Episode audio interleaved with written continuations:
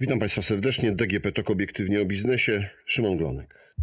Dzisiaj naszym gościem jest dr Przemysław Barbich, dyrektor zespołu komunikacji w Związku Banków Polskich. Dzień dobry. Dzień dobry. Panie dyrektorze, czy polski system bankowy jest bezpieczny? Polski system bankowy był, jest i będzie bezpieczny, dlatego że płynność tego sektora jest dobra. Posiadamy wystarczającą ilość środków, e, bo rozumiem e, kontekst Pana pytania.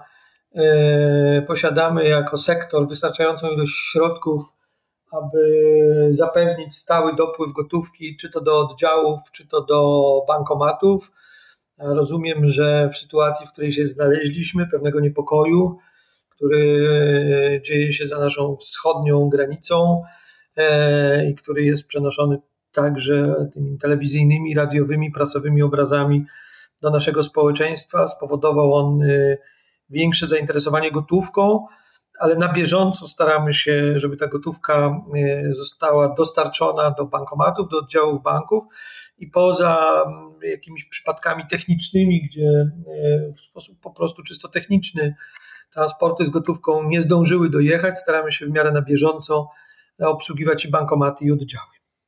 No bo w weekend pojawiły się takie zdjęcia w social mediach, ale też i, i w niektórych e, portalach, że klienci stoją w kolejkach do bankomatu, no i nagle nie ma.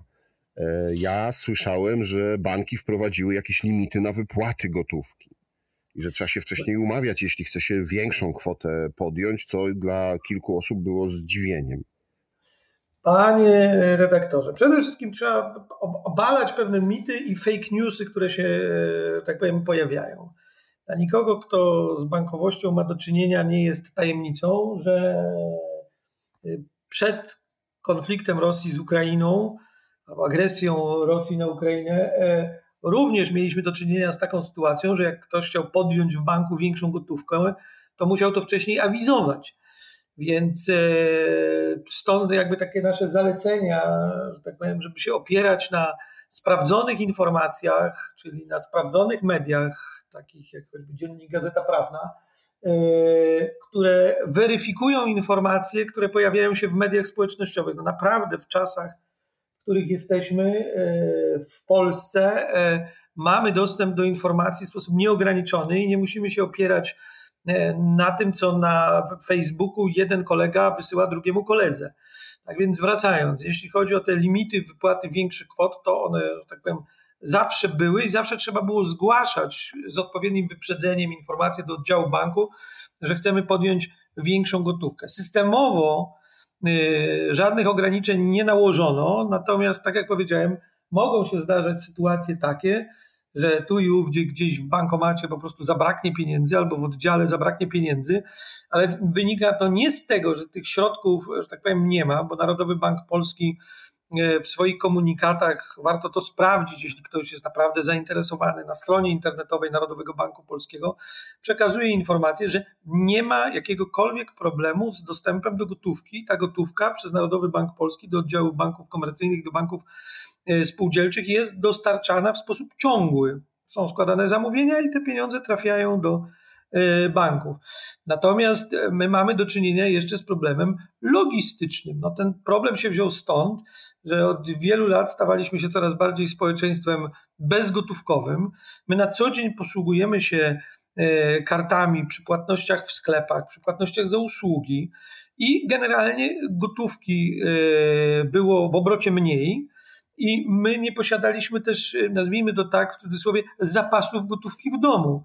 I kiedy nagle przy okazji e, tej sytuacji, która się zdarzyła, postanowiliśmy więcej tych środków posiadać na własne potrzeby w domu, e, no to e, biorąc pod uwagę zmniejszającą się z roku na rok liczbę bankomatów, zmniejszającą się z roku na rok liczbę oddziałów tych takich stacjonarnych, no mogły się pojawiać tu i ówdzie kłopoty. Myśmy dokładnie z taką samą sytuacją mieli do czynienia w marcu 2013 roku. Przypomnę, że to był e, początek epidemii COVID-u w Polsce.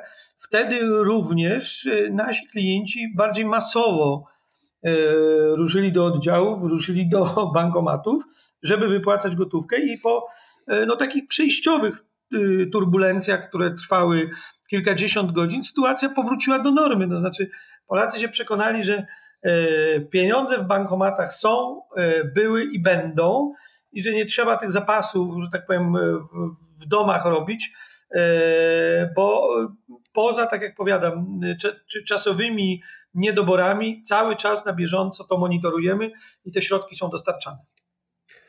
Ostatnio pojawiło się wiele informacji i bardzo wielu ekspertów odnośnie przelewów internetowych, rozliczeń pomiędzy bankami. E, czy te ruchy, które się odbywają na świecie, w jakikolwiek sposób mogą wpływać na to, że pomiędzy bankami w Polsce przelewy nie będą przechodziły, będą przechodziły z opóźnieniem? Czy będzie jakikolwiek Nie, nie, nie. nie. Tutaj, tutaj absolutnie, absolutnie chcę zaprzeczyć. Rozumiem, że rozmawiamy tutaj o systemie e, SWIFT i blokadzie komunikacji w systemie SWIFT e, pomiędzy w zasadzie całym światem a, Rosją. Natomiast to absolutnie nie ma żadnego wpływu na funkcjonowanie e, gospodarki elektronicznej w polskim sektorze bankowym. Sesje Krajowej Izby Rozliczeniowej odbywają się regularnie, bez zakłóceń, w normalnym trybie. Nie jest on nawet w żaden sposób podwyższany. Natomiast no, rzeczywiście, i to pewnie nie jest dla nikogo z nas żadną tajemnicą, jest prowadzony cały czas stały monitoring ze względu na zagrożenia cybernetyczne, które e, były, są i pewnie będą, no ale teraz e, w okresie e, konfliktu czy agresji rosyjskiej na, na Ukrainę możemy się spodziewać, że również strony polskich banków czy, czy, czy strony infrastruktury bankowej Y, mogą być próbowane, infekowane y, różnego typu zagrożeniami, no ale tu staramy się na bieżąco tę sytuację monitorować i jak na razie, oby było tak dalej, system jest odporny na tego typu y, ataki, które, tak jak powiadam, nie są niczym nadzwyczajnym, bo to nie jest tak, że przy okazji agresji Rosji na Ukrainę nagle, że tak powiem, pojawiało, pojawiły się E, ataki na, na, na sektor bankowy czy sektor energetyczny w Polsce, czy na stronę administracji rządowej. E, nieustannie, że tak powiem, po to mamy, nie wiem, Bankowe Centrum Cyberbezpieczeństwa, Rządowe Centrum Cyberbezpieczeństwa. To są instytucje, które e, czuwają nad, nad, nad naszym cyberbezpieczeństwem. No, musimy powiedzieć tak, no, tak jak wielu jest z nas, większość ludzi dobrych, tak gdzie niegdzie trafiają się też ludzie źli, no i tym staramy się dawać po prostu stanowczy odpór. Czyli e, polskie banki, cały system bankowy też reaguje i też w jakiś sposób jest zabezpieczony, no bo w ubiegłym tygodniu e, premier podwyższył te systemy, czy też te zagrożenia związane z cyberbezpieczeństwem. Zostały wprowadzone kolejne alarmy. No, oczywiście tak. No, mówimy tutaj o tych progach bezpieczeństwa które, że tak powiem, są podwyższane i my e, monitorujemy nieustannie sytuację, dostosowujemy jakby funkcjonowanie tych departamentów cyberbezpieczeństwa e, do tych zaleceń, które e, są nam przekazywane i to tylko i wyłącznie pokazuje, że tak powiem, z jednej strony jawność w działaniu organów rządowych, z drugiej strony sprawność, tak powiem, systemu. Nikt nie robi z tego e, tajemnicy, no i dla nikogo, e, jak rozumiem z naszych słuchaczy, z naszych czytelników, no, no nie jest za zaskoczeniem, że w, w czasie niepokoju, zagrożenia, mm, bo nie chcę używać mocniejszych słów, e, również ze strony sektora bankowego jest wzmożona czujność. No, pewnie nie mówię tutaj niczego odkrywczego.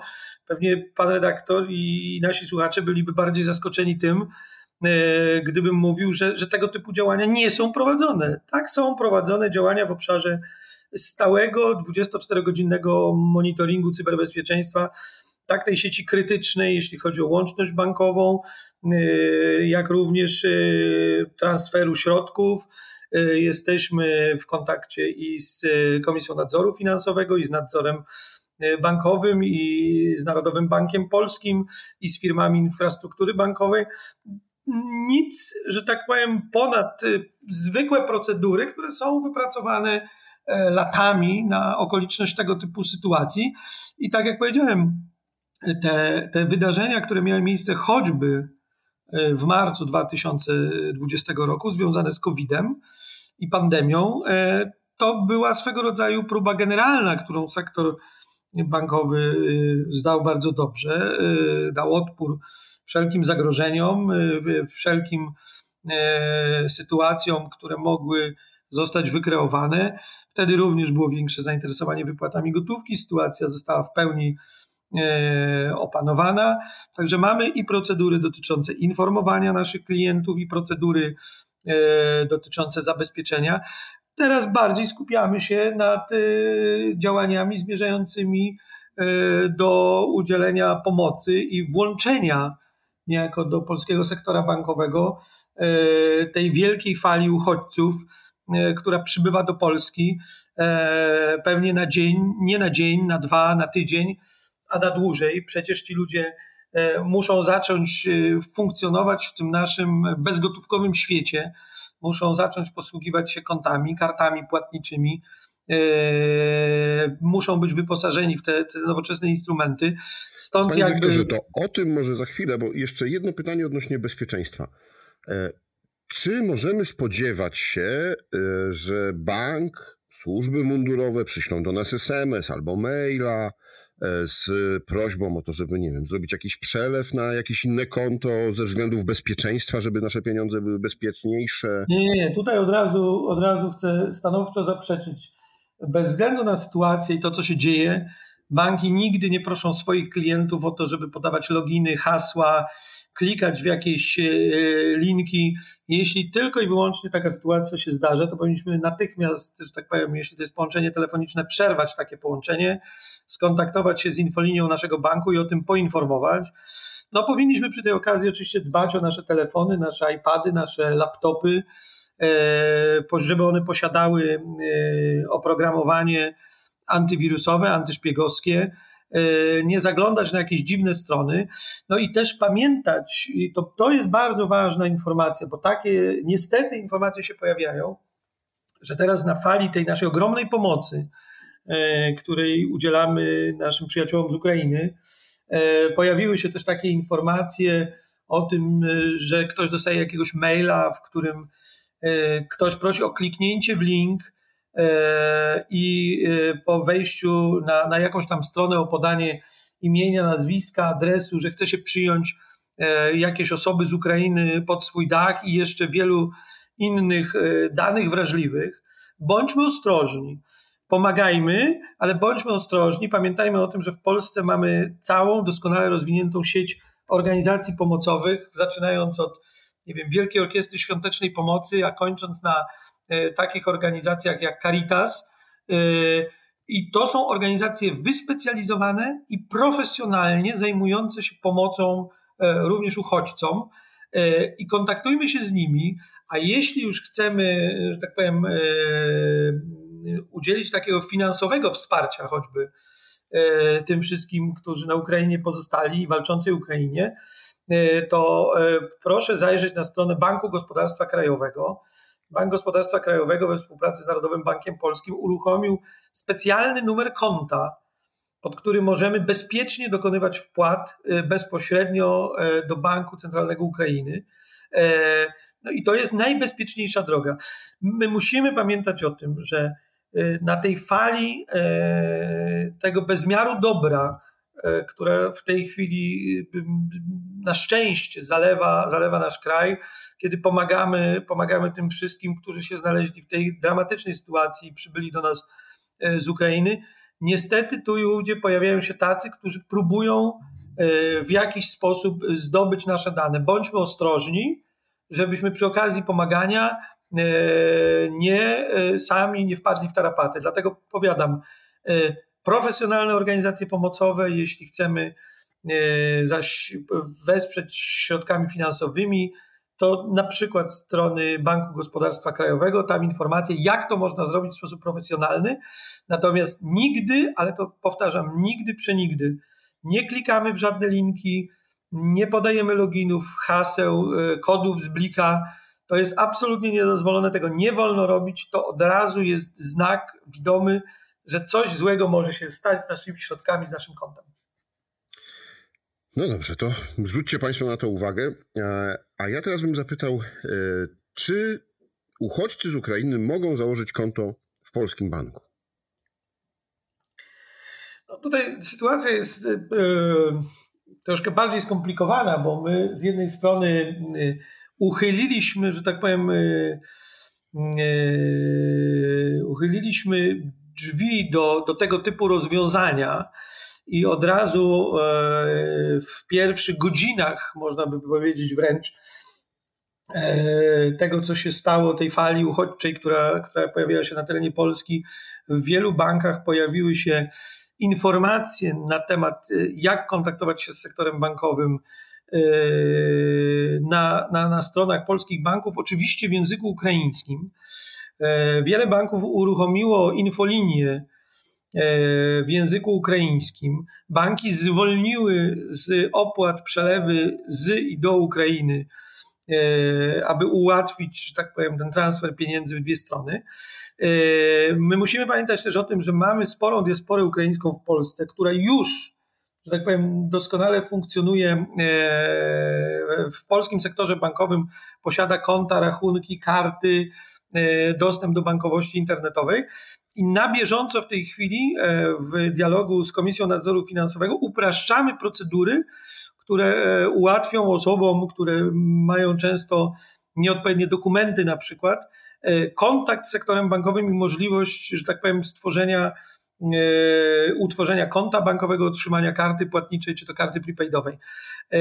Innymi słowy, odpowiedź na to pytanie jest taka, że robimy wszystko, aby procedury możliwie uprościć i jak najszybciej dać możliwość otwierania tych kont które będą w wielu bankach bezpłatne albo już są bezpłatne dla tych, którzy z Ukrainy do Polski jako uchodźcy e, przybyli, ale no musimy z drugiej strony pamiętać o, o względach bezpieczeństwa sektora bankowego, o które pan e, redaktor cały czas pytał i musimy być bardzo przy tym ostrożni, ale mogę potwierdzić, że prowadzone są w tej chwili działania, część z nich jest już wdrożonych, Y, które, y, że tak powiem, ułatwiają w znakomity sposób otwieranie tych rachunków, otrzymywanie narzędzi płatniczych w postaci kart i dostępu do bankowości internetowej. Czyli najlepiej na bieżąco sprawdzać y, stronę Związku Banków Polskich, stronę Komisji Nadzoru Finansowego? Ja e, myślę, że, że, że żeby skracać, że tak powiem, tą drogę, to wiele banków tych w charakterze europejskim działało też na, na terenie rynku ukraińskiego. Ja nie chcę tutaj wymieniać konkretnych nazw, ale wystarczy wejść na kilka podstawowych stron największych polskich banków, a może powiem tak, e, żeby bardzo szybko, bez większego problemu odnaleźć e, odnośniki na tych stronach e, do stron w języku ukraińskim, gdzie bankowcy w ukraińskim języku tłumaczą, w jaki sposób te procedury bankowe, że tak powiem, przeprowadzić jak najszybciej. Tam też można znaleźć numery telefonów na infolinie, jeśli ktoś nie posługuje się biegle internetem i podawane są numery na infolinie, gdzie również pracownicy w języku ukraińskim, bo pamiętajmy o tym, że część tej diaspory ukraińskiej, która jest już w Polsce od wielu lat, doskonale mówi po polsku, ale ci, którzy dziś przybywają do Polski, w naszym języku nie mówią, a my od wielu lat no, nie uczymy się też języka rosyjskiego, który dosyć podobny przecież do języka ukraińskiego jest. Tak więc, żeby, żeby unikać tej bariery językowej, banki otworzyły taką możliwość. Najlepiej po prostu zaglądać na strony banków, tam są najpełniejsze informacje dotyczące tego, jak sobie w danej sytuacji poradzić. Panie dyrektorze, mam nadzieję, że uspokoiliśmy trochę naszych słuchaczy. E, i e, też te emocje związane z pieniędzmi, które to pieniądze zawsze budzą emocje, jednak są e, przynajmniej powściągnięte. Dziękuję panu bardzo za rozmowę. Moim Dziękuję państwa gościem był. I do usłyszenia. Moim państwa gościem był pan Przemysław Barbik, dyrektor zespołu komunikacji w Związku Banków Polskich. Do usłyszenia.